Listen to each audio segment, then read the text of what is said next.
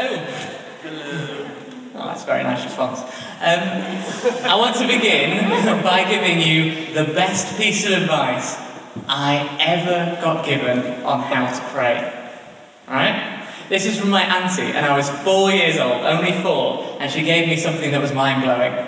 She said I could pray anywhere and everywhere and about anything. Now, as a skeptical four-year-old, I thought I'm I'm not really sure about this, Auntie Debbie. Um, I think everywhere maybe, but anywhere, I, I don't know anything. I don't. I'm not sure. Look, Auntie Debbie, there's one thing you've missed. You can't pray to God on the toilet. Now, Auntie Debbie, very kind, announced me and said, even on the toilet. This piece of radical advice, I think, just slipped into my consciousness over the years. When I, by the time I got to university, it was just sort of the thing you did. You could pray anywhere. I remember I was in the kitchen um, and I was making a Thai chicken curry in the microwave. Horrible. I should pray for that. And I, I, um, I had it on and I was just praying over my day, over just like just how I felt about stuff. And a university friend of mine just burst in, looked terrified at me, awkwardly shuffled out, and then kind of came back in again. And she just said, I, I didn't, what are you doing? I didn't know you could do that. Well, so for her, prayer was not something you did while you microwaved Thai chicken curry. Prayer for her was something her grandma did in India. It was like in a sanctuary, in a place apart from everyone, in a place where children could not go, and a place where you had to be on your own. But for me, what I hadn't realised was actually quite shocking is that I prayed anywhere and everywhere, and it didn't really matter who was there. And not only that, but I could pray about anything. Now, we all kind of know that, right? I'm guessing most of us know that, that we serve a God, Jesus, who died for us, who loves us, who wants to have a relationship with us, and who we can pray to anywhere and everywhere and about everything. Yet the thing we often forget is the everything bit.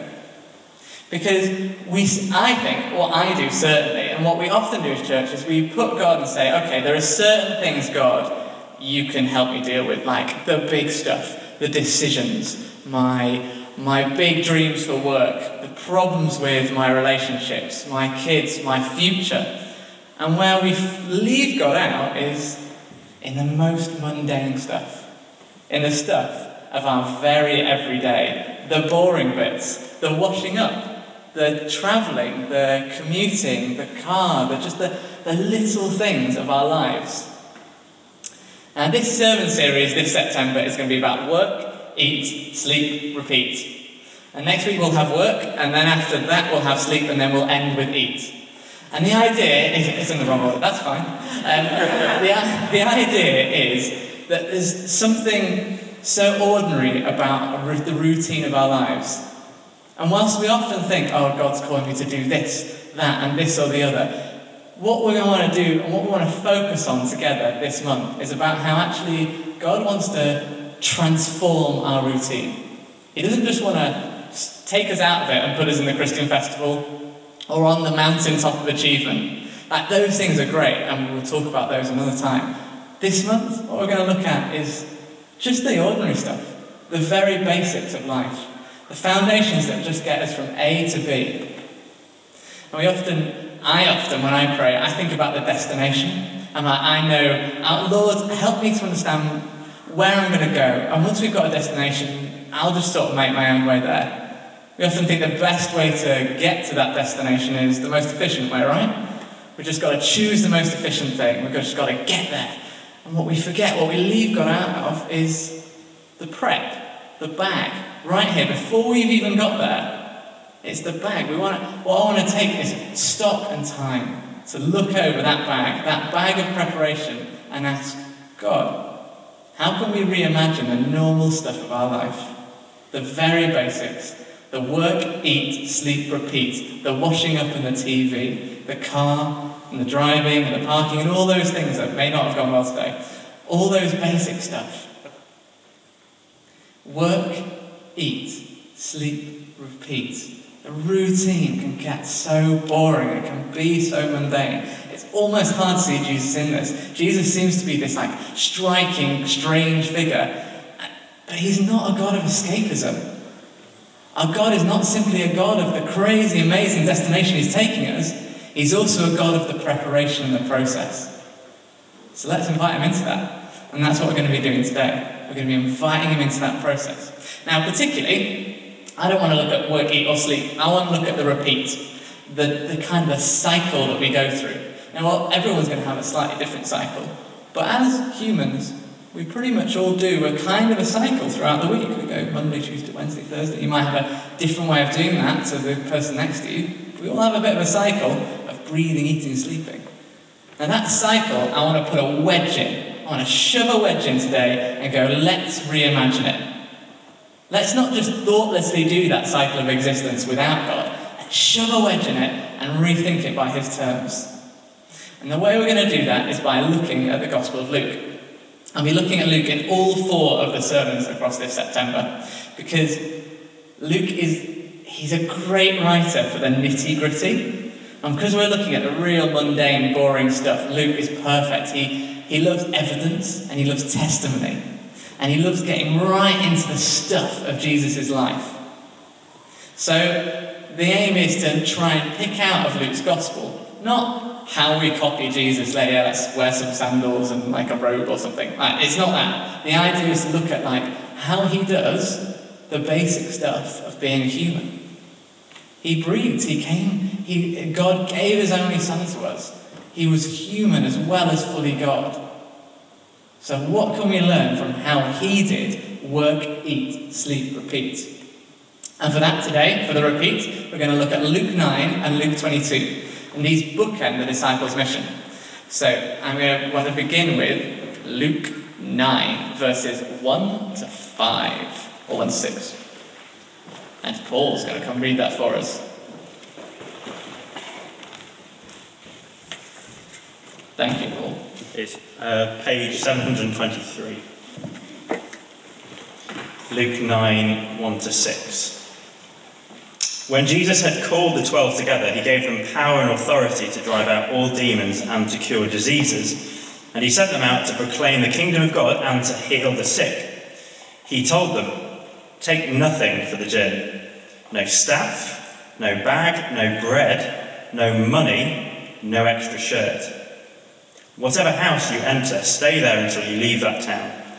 If people do not welcome you, leave their town and shake the dust off your feet as a testimony against them.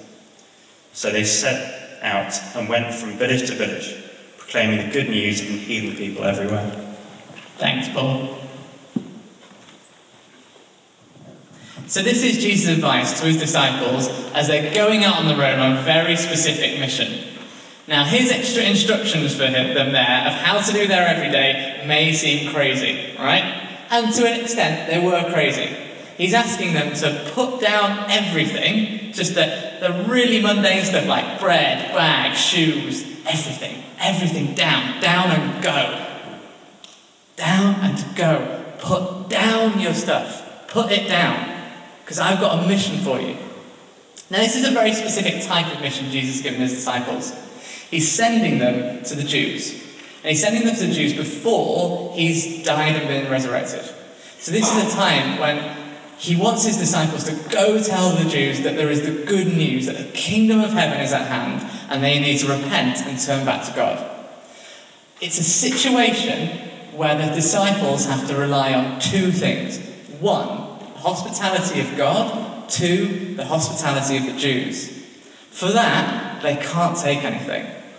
In order for them to do the normal routine of life, right in that, right in that cycle, has to be reliance on hospitality, reliance on that situation, reliance on God, God providing, and reliance on the Jews providing.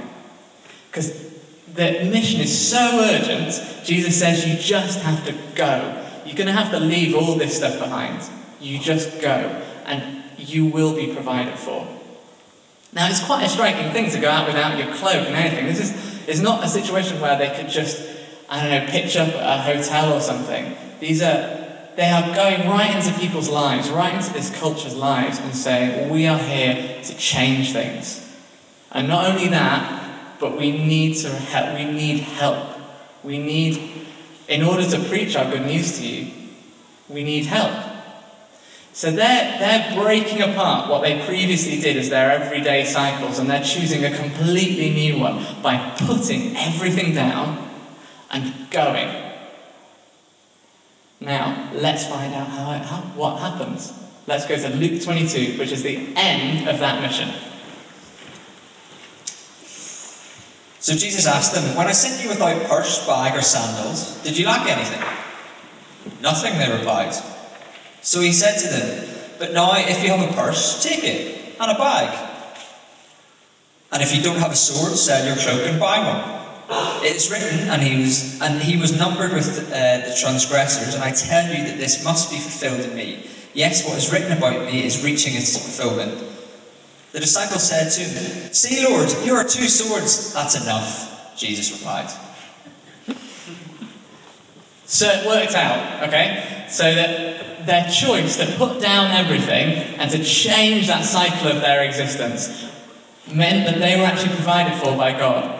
They learned what? That they could rely on God. They could properly rely on God for the very basics of existence. They probably also found out that they couldn't rely on every Jewish household. They could not rely on people, but they could rely on God. They, la- they didn't lack anything. When they found a place where they were not given what they needed, they dusted off their feet and went. Because this was an incredibly urgent mission. It was a mission of a culture of hospitality. Now, what changes here? Mm, the circumstances. Jesus now says, instead, okay, so you found out, they found out that they can rely on God. He now says, stuff is changing. The situation, the circumstances are changing. I've got a new way that you're going to do the cycle of existence. And he says, this time, instead of putting down everything, I want you to pick it back up. Because no longer are we in the circumstances of hospitality. Now is hostility. He's telling this, this passage comes from the Last Supper. And Jesus has been chatting through with them and talking to them about the overview of the big mission they've been a part of. They've been squabbling about who's the greatest. Peter's been saying, Oh, I'll never betray you. And Jesus says, Yeah, I will. Yeah, you will. You will betray me. And Peter's like, oh, Okay. And then, there's an, then he concludes with this bit of, What have you learned? It's like the teacher at the end of the lesson. What have you actually learned? You've been through this huge thing. Have you learned anything? You've learned this main thing that you can rely on God, that nothing is impossible for Him. So now, now that you know that, the emotional situation is changing. Jesus is leaving for the cross.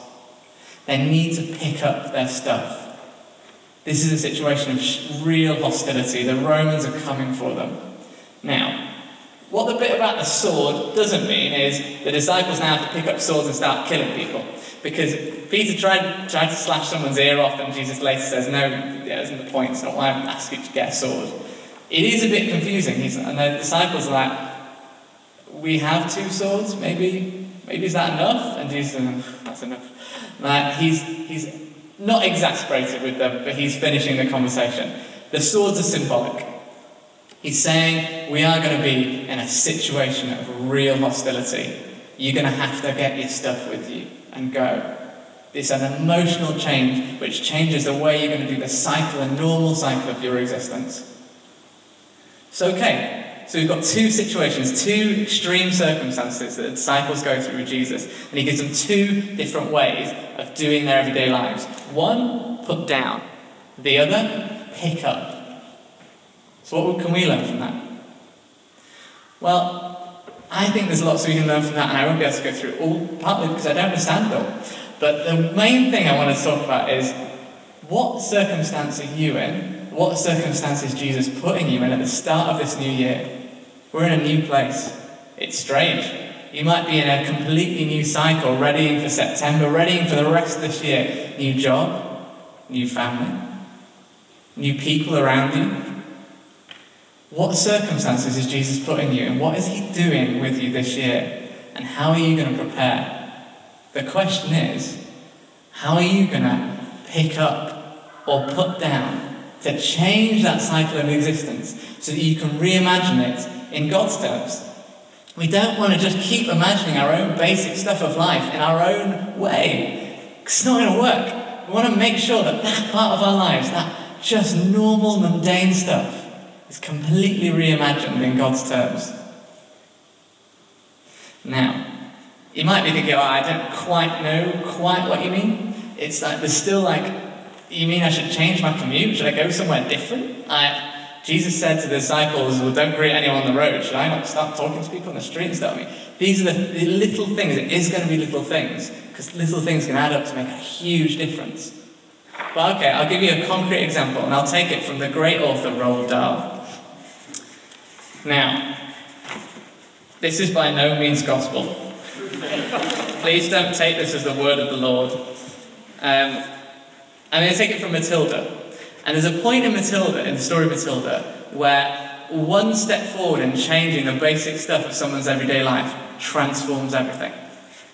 So Matilda is a little girl, and she's a genius, right? Not only is a genius, she's magic. She only has one friend in the world, really, and that is Miss Honey, her teacher. Her parents are horrible, her headmistress is horrible, she has Miss Honey, though. Now, Miss Honey and Matilda become much better friends, and Miss Honey takes Matilda back to her little hovel of a home, terrible little poor dwelling, with no, no real food, no nothing. And Matilda, this tiny little girl, sits at Miss Honey's feet and starts to realise that Miss Honey's life is even worse than her own. And she, because Matilda is a genius and magic, she starts to coax out what's been going wrong, with Honey. What, what's happened? Why are you so poor? Well, Miss Honey tells her that the head mistress, who's also her aunt, Miss Trunchbull, has been stealing all her money and getting the school to directly pay it into Miss Trunchbull's bank account. You shouldn't have done that, Matilda said. Your salary was your chance of freedom. Miss Trunchbull wasn't just stealing money. Miss Trunchbull had been abusing Miss Honey since she was very little. She'd been in a situation of serious horror. She, her parents had died, and Miss Trunchbull was the only person Miss Honey had and she abused that situation. I know, I know, Miss Honey said, but by then I'd been a slave nearly all my life, and I hadn't the courage or the guts to say no. I was still petrified of her. She could hurt me so badly. So how did you manage to escape? Matilda asked. Ah, Miss Honey said, smiling for the first time. That was two years ago. It was my greatest triumph. Please tell me, Matilda said. I used to get up very early and go for walks while my aunt was still asleep, Miss Honey said. And one day I came across this tiny cottage. It was empty. I found who owned it, it was a farmer. I went to see him and I asked him if I could rent his cottage. I want to live there, I said. Please rent it to me. You're mad, he said. But if you insist, you're welcome to it. The rent will be ten pence a week. Here's one month's rent in advance, I said, giving him 40 pence, and thank you so much. Super, Matilda cried. So suddenly you had a house all of your own. How did you pluck up the courage to tell your aunt? That was tough. But I just did to tell, announce that I was leaving to her. My aunt exploded. But effectively, she did it anyway. Now, okay, so obviously that's not that's not like a real thing that happened. But the main thing, the, the main thing in that, and there is no magic girl, right? But the main thing is that, and you might even have missed it because it was only one sentence. But the, actually, the cycle of Miss Honey's life changed in an instant when she decided to start getting up and taking walks whilst her aunt was still asleep. It was a morsel of freedom, just a tiny bit. a tiny bit of changing that routine that was, in her own words, her greatest triumph. Because by taking that bit, taking that first step, she found a cottage and thought, actually, maybe I can get away. That routine that she was in before, it broke because the tiniest bit of change. So, how can we transform our own lives by God's terms? How can we reimagine our everyday in His vision. Okay, well, there's lots of ways that we might be able to do it. The most important way is prayer. The most important way is in the everything and the anything, praying and inviting Him in. And you can do that maybe by, there are, there's loads of different uh, paths to do it. In just throughout a day, you could focus on one thing. Just one thing, maybe forgiveness throughout all your day, and just see what in your normal routines pops up. What actually might God be saying to you? But we're going to have some time now, before the end of G2, to pause and think and allow God to interrupt our everyday right now. To prepare that bag, to figure out what we're going to pick up and what we're going to put down to change our everyday living. Now, we're each going to ask him if there is anything individually we can, uh, he can help us to transform. Now, this is why you have the pieces of paper. Take them now. You picked them up earlier, and I want you to take one or just two or three at random from your little pile. If you didn't get any, like look at your person next to you. Now you can you can write on those at all. They're, they're totally for you to take home.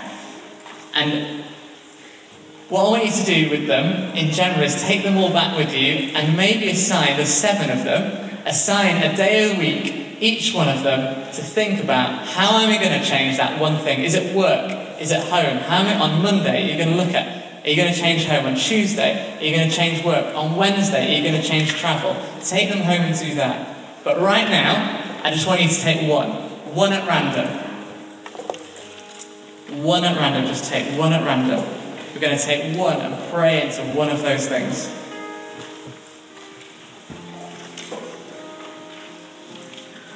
They're all everyday activities, just normal things, and we're going to pray into them and see how God wants to transform them.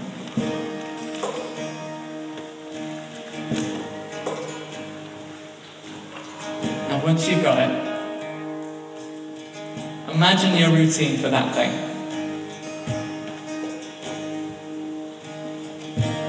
Imagine that area of life. What does it look like to you? What does Monday look like? What does Tuesday look like? They're all going to be different for all of you. What does your specific cycle of existence look like in that place in home, and in work, or in travel, or in money? What are the, what are the ways you do normal stuff? And in what area of that do you always hit repeat? Ask God now to bring stuff to the surface. Lord, we pray together, Father. Show us how we can be transformed by this renewing. In social, food, whatever, what things do you repeat? It's not about overthinking. We're not trying to overanalyze this stuff. We just want to stop. Question it. How can God change it?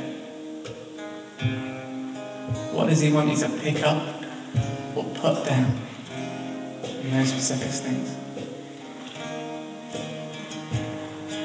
It could be the smallest thing. The way you cook, the way you talk differently to certain people, how you organise your money, your cleaning routine, the hints you drop to your family, the way you do Monday, Tuesday, Wednesday, Thursday, Friday, the hate you have for that certain chore or job kids running around on this particular time. When your brother calls, or how you feel about the commute. The morning is getting darker. As we prepare for this year in this new place, new situation, new start, are you going to rethink about what you're, how you're preparing? What's your bag going to look like? What are you picking up and putting down?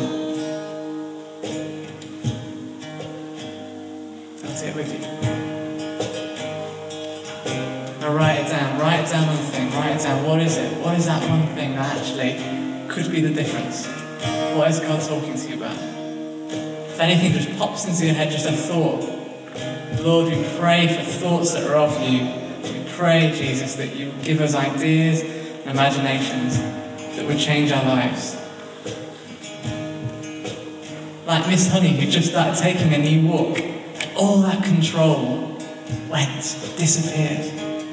All that control of that evil, abusive aunt went because she started one thing. What routines, Lord, do we need rethinking?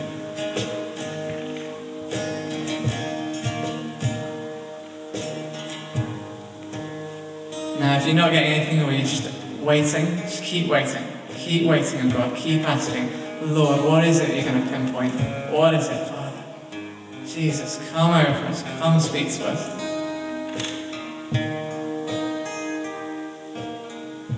We want to do things by your terms. We want to, you are the God of our routine. Our whole lives, Father, in our everything. Come meet us.